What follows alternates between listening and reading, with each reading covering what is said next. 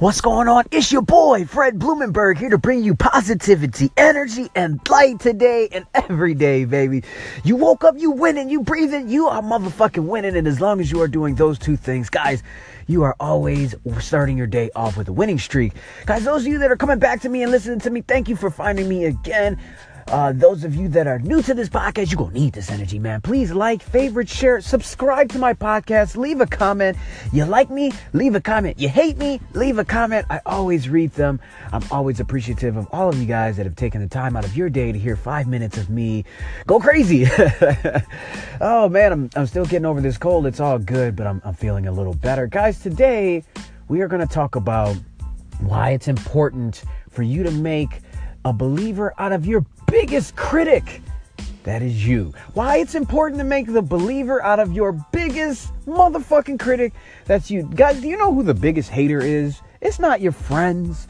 It's not your mom or your dad or your grandfather or your cousin, brother, sister. It's not them.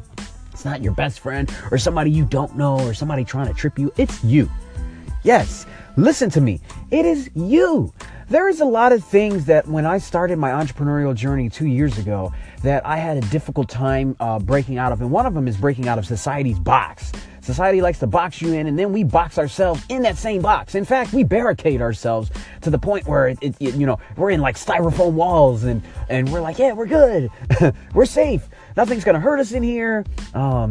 Everything that's dangerous is on the outside, so we box ourselves in. And then when we put ourselves in that styrofoam box, then we find, create like a nice little snug bed. It's got a beautiful, comfortable mattress that we could just sink into it. That's like the most comfortable fucking box that we could ever be in. And then when somebody says that, when we have this thought or idea that thinks outside the box, hey, you know what? You can become X or Y or Z, or you can become this or whatever thought you have that comes outside the box. All of a sudden we think, oh no, that's not within the box. Oh, that's not me. Oh no, there's no way I can do that. That shit is hard. No, I don't want to do that. If I get out of the box, I'm going to die. Guys, the thoughts that are in your head are the things that are defeating you. If they are not promoting you to be better every single day, if they are not pushing you to the limit to do some shit that you've never done, you're basically your own hater. And a lot of people don't like to hear this because they don't want to think, oh, well, I'm thinking bad about myself. You know what they do? They resort to saying, well, I got kids, man. I can't be fucking doing that shit. I got to be responsible. Man, I got a job. Now, I don't want to lose my job. I got benefits. There is this young lady that I worked with. Awesome, awesome woman. She has a book. I told her it's $1 million book idea, man. She just needs to fucking write the book and publish it. It's not hard to do it. You don't have to go through the channels that you used to have to go through back in like the 90s and 80s. It's fucking easy. It's online. You can do it all yourself. And so, the book that she has, she's literally got it written down on papers. And I'm like, look, you need to go home every single day and fucking write, do 10 minutes of that work every day until you finally finish this thing. I mean, it's not a lot that she has to put down on text. You know what I mean? And so her main complaint is, oh, well, this job, I got this job. I've been working here forever. You know, I feel secure. It's got nice benefits and all that. I'm like, I don't give a fuck about that, man. This job will always be here. Like, what do you want to do with your life, man? You got this book right here. What are you afraid of? What, you put it out, nobody buys it? Great. I mean, shit, at least do something. So I can guarantee you right now, I could probably call her and she hasn't done the book. And the point is that people are scared. Stop being scared.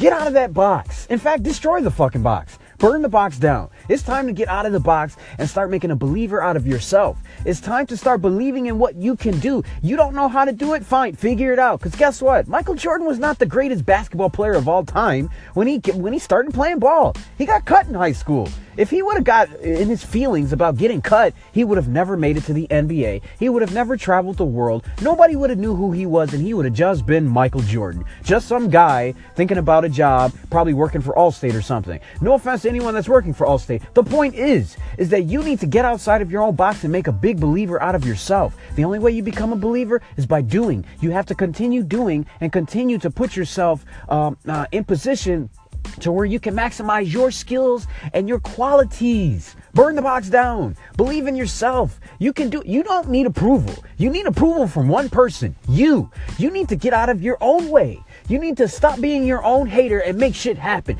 Go do that today. I love you. Be blessed. I will see you on the other side.